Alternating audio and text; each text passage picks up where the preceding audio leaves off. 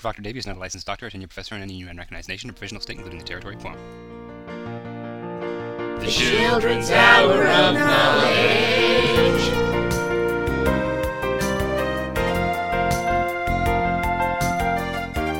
All right, hello everybody, and welcome back to the Children's Hour of Knowledge, starring me, Prof. Dr. Davy, and my puppet pals.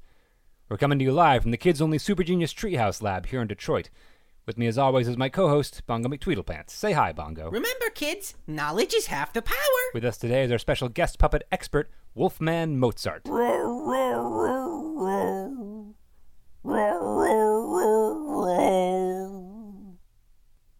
Really? Today's first question comes to us from a budding tastemaker.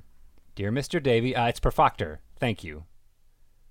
Dear Perfoctor Davy, who is the greatest musician ever in the history of the world?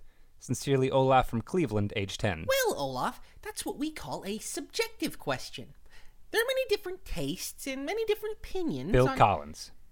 What? I'm not even talking about Genesis. Forget Genesis. I'm talking about face value, okay? The Against All Odds soundtrack.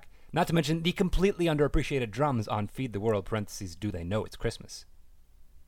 Are we talking about the Su Su Studio guy here? We are talking about the greatest drummer slash vocalist since the inception of the human or reptoid races. Well, that's a.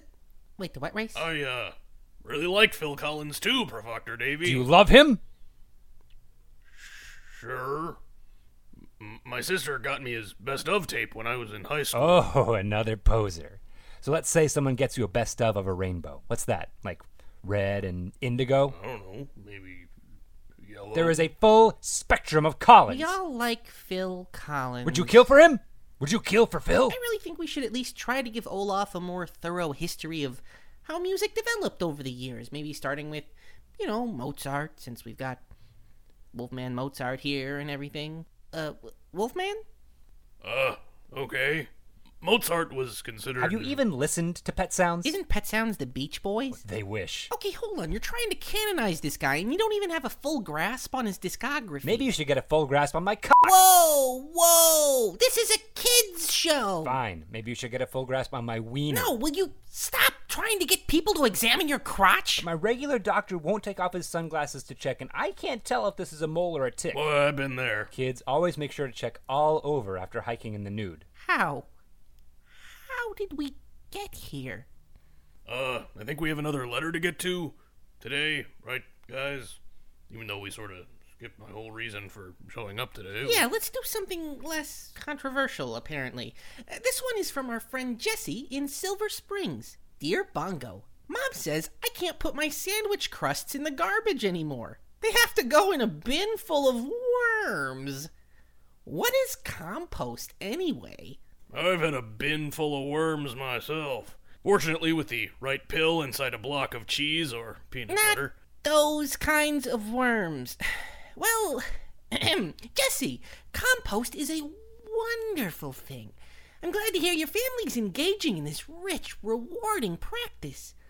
Compost is, at its most basic level, a way to break wet organic matter down into a loose soil called humus. Wait, that's humus? You made me eat wet garbage? No, no, you ate hummus. And what the hell were your so called pita chips? Oh, I I buy those in bulk from the People for the Ethical Treatment of Animals fundraiser every year. They're bamboo. I hate those guys. The ones that are always yelling about dolphins and factories and stuff. One of them threw a bucket of paint on me last week. Oh, they must have thought you were wearing a fur coat. Uh, fur is murder is, is one of their big things. Well, I murdered one of them, so I guess they were right. Wait, what? Ugh, I know how hard it is to get paint out of a wolfskin coat. Wait, what? To get back to composting, you know, have you ever seen the man play? Like, actually watched him live? What? Oh. Are Who? you talking about Phil Collins again? It's beautiful. His hands on every instrument, his gleaming head, a sweaty thunderscape of poetry and Please sound. don't start reading from your fan fiction again. Seeing a true master at the height of his craft, like Jesus mounting a sermon, like Stradivarius straddling his violin, like Geppetto carving up little boys. You know, when I was in grad school, they gave my whole class a backstage pass at a Phil Collins concert.